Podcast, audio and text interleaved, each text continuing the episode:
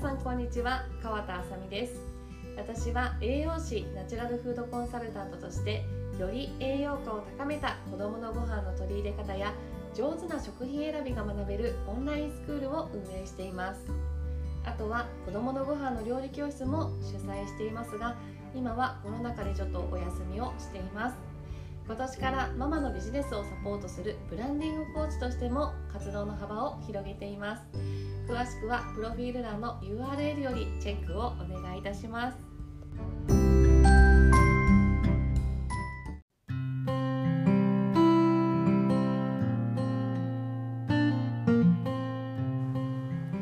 皆さんこんにちは。お久しぶりです。今レコーディングしている今日は雨でございます。はい。ということで皆さん体調はいかがお過ごしでしょうか？ね東京も多分梅雨入りをして雨の日が続いたり晴れて暑い日が続いたりということでちょっと体調の変化も現れるかなという季節になりますので皆さん体調にはお気をつけてお過ごしください、うん、で私のあの体調管理にもてきめん効果てきめんの食べ物がですね蜂蜜です。うん、でこれは私だけではなくて子供にもあのすごく効くのがやっぱり蜂蜜あとはこう鼻の通りを良くするために、うん、と鼻の下とかこう胸胸元にちょっとクリームを塗っています。ちょっとスースーするようなクリームをちょっと名前忘れちゃったんですけど塗っていたりとかあとはもう毎日マヌカハニーを舐めさせる。私も舐めてるし、えー、今1歳7ヶ月の娘がいるんですけど1歳7ヶ月の娘にはマヌカハニーは与えずに普通の蜂蜜を舐めさせています、うん、でもちろんね蜂蜜も品質が命ですのでもうね蜂蜜に関してはすっごく奥深いちょっと腹黒い世界になってくるというかうん。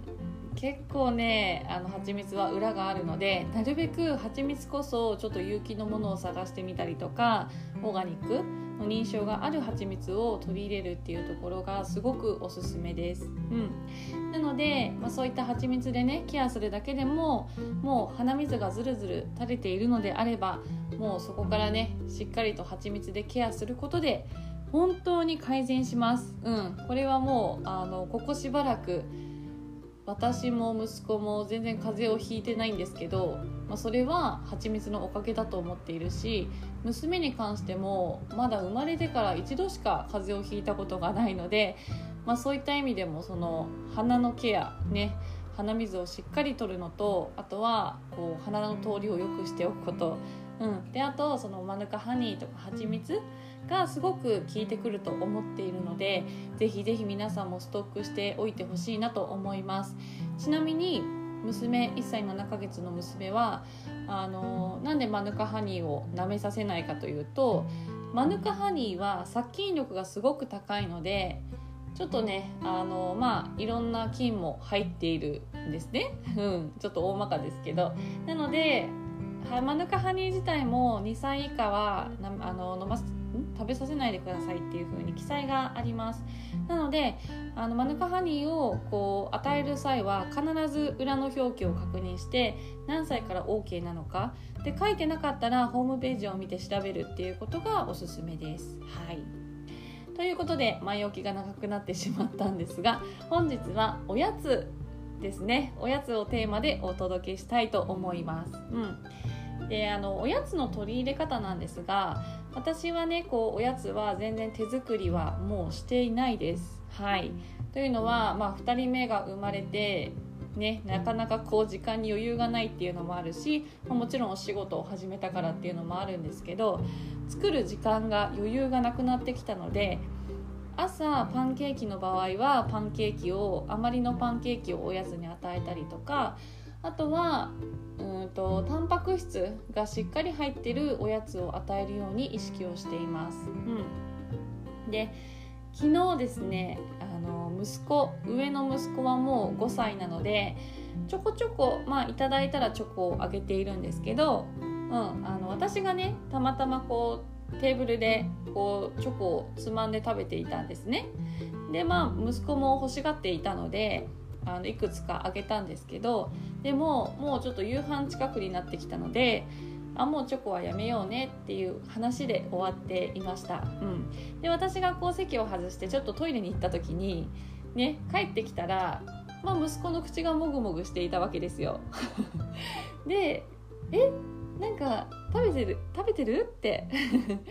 ま聞いたらまあ案の定ね皆さんも想像通りチョコを食べていたんですね、うん、でも本人はママにバレないようにこっそり食べていたから私がそういう風に言ったところで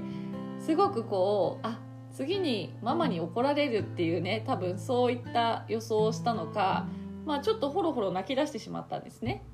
で、まあ、多分申し訳ないなっていう気持ちもあったのかまあ泣いていました、うん、で私はそこであのあえて怒らずに「大丈夫だよ」ってね食べたかったならあの1個でも2個でも食べていいけど内緒で食べるのはやめようかっていう風に声をかけました。うん、で私がまあなんで怒らなかったかというか、まあ、そこでねこう「ほら」っていう風に怒らなかったかっていうとあんまりね多分皆さんもおやつを結構制限していることってあると思うんですけどあまりにもお子さんにおやつを制限しすぎてしまうのもその子にとってはなんだろうなすごくこう例えばチョコをあげてなかったらチョコがこうキラキラ見えてきたりとかあとはこう市販のおやつスーパーでね普通に売られているちょっと安めのおやつとかをこう与えないようにしていると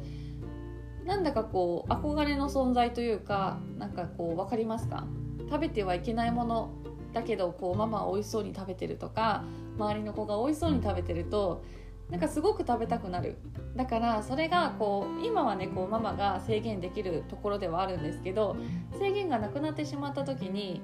うわーってもう大爆発しちゃうわけですね。うん、実際にそういうママの声も聞いたことがあります。うん、一切与えてなくて結局小学校に入って小学生になってそこからねちょっと自由になった時にすっごいそのおやつ市販のやつを爆食いしてしまってすごく太ってしまったっていうママもいるので、うん、あのそこはあんまり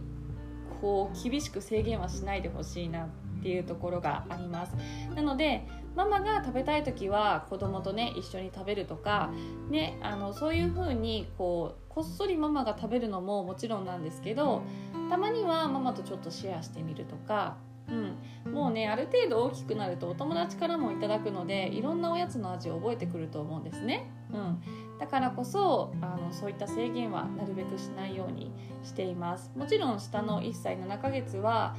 あの市販のおやつはあの一緒のおやつをあげていないんですけど息子5歳の息子に関してはそういうふうにあのね教育をしています。はい。であとは、まあ、タンパク質の意識なんですけど、まあ、なんでタンパク質の意識が大切かっていうと1日3食で取れない分がこうおやつに回って捕食とされているんですね。なので1日3食ね1食分で取れない分の栄養をおやつで本来は補わなきゃいけないんですけどだんだんこう年齢が上がってくるとそれを忘れがちというかねちょっとスナック菓子食べててとかうーんなんだろう。そういったあんまりこう栄養が入っていないようなおやつで済ませるっていう方がねあのすごく多いと思うんですけどそうではなくてまだまだ栄養がたくさん必要な時期ではあるので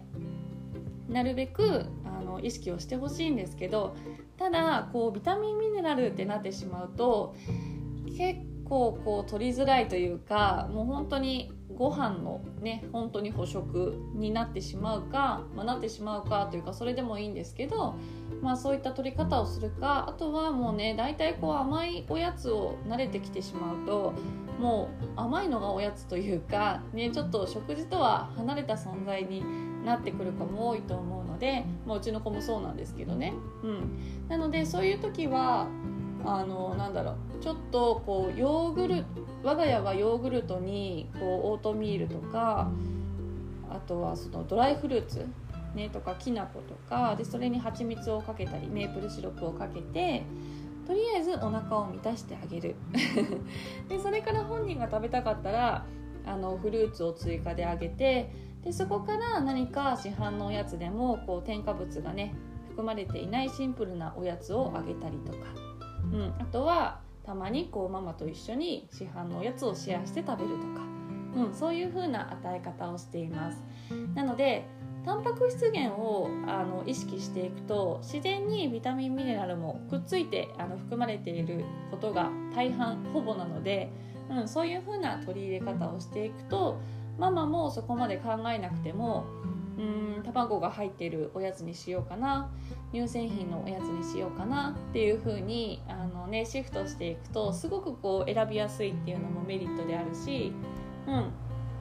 あんまりねこう栄養栄養ってなってしまうともうね毎日のおやつなのですごくこう苦労するところがあると思います、うん、あとはそのお子さんがねもう味を覚えてしまってるっていうのもあると思うのでそこは特にこう厳しくせずうん、あのじゃあ甘いおやつが好きだったらちょっとそういったヨーグルトに蜂蜜入れるっていうのが我が家のね手法なんですけど、まあ、そういう風にちょっとそういう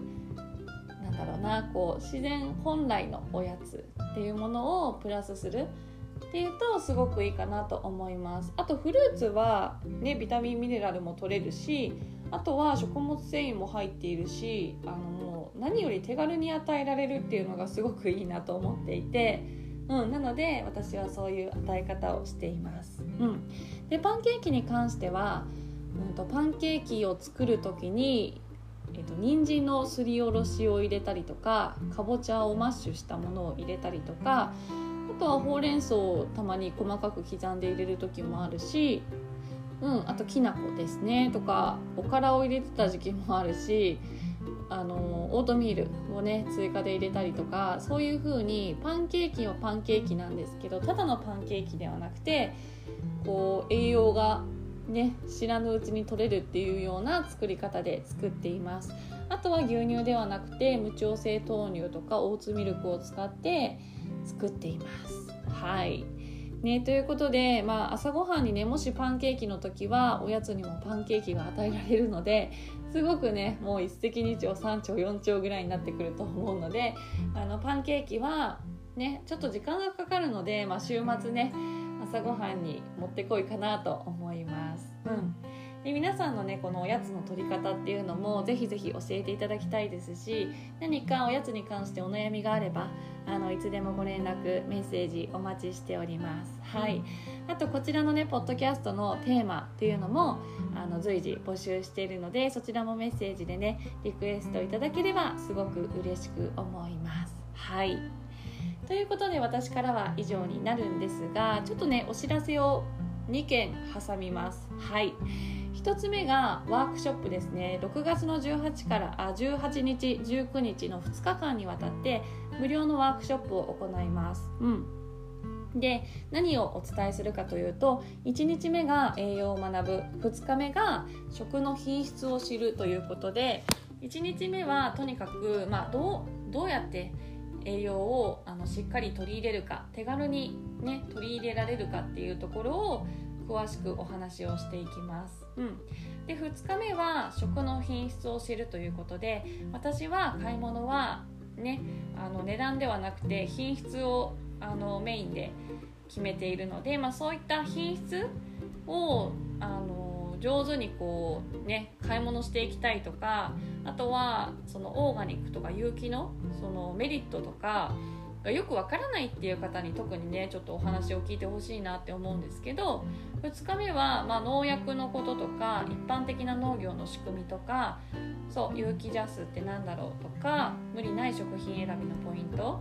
うん、で私自身も、ね、前にもお話ししたかもしれないんですけどどうやったらこうね有機を取り続けたらどんな効果があるのかなとか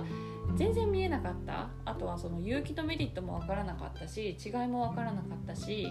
うん、本当にそこで悩んでいた。だからこそこう買い物がすごくストレスになっていた時期もあったので是非ねあの何がいいのかよく分からないよっていう方はねあの特にこの2日目はすごく参考になると思います、うん、今までも、まあ、ワークショップとかセミナーイベントとかちょっと名前を変えてやってきてるんですけどもう本当にねこの2日目は特にこう役に立ったっていうママさんすごく多いのであんまりね他でこう教えてる人がいないのでぜひぜひあのこちら無料ですのであの本当にこう使える知識を抜き取ってほしいなと思います。はい、であとは今回はワークシートがついています。でどんなワークシートかっていうとまあ、1日目と2日目のあのまとめのところが資料がポンって貼ってあるのであの貼り付けてあるので好きな時にそのあの私がお伝えした内容のまとめが見られるっていうメリットがあるのとあとはワークシートの目的としては今の子どもの食事や調味料法えーと、調理法？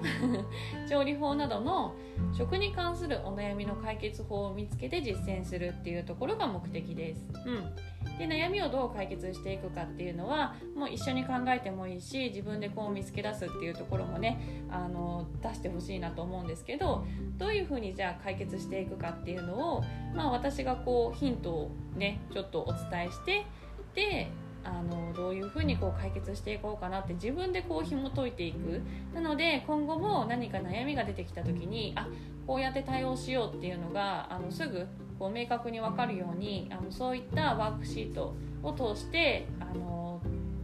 目的を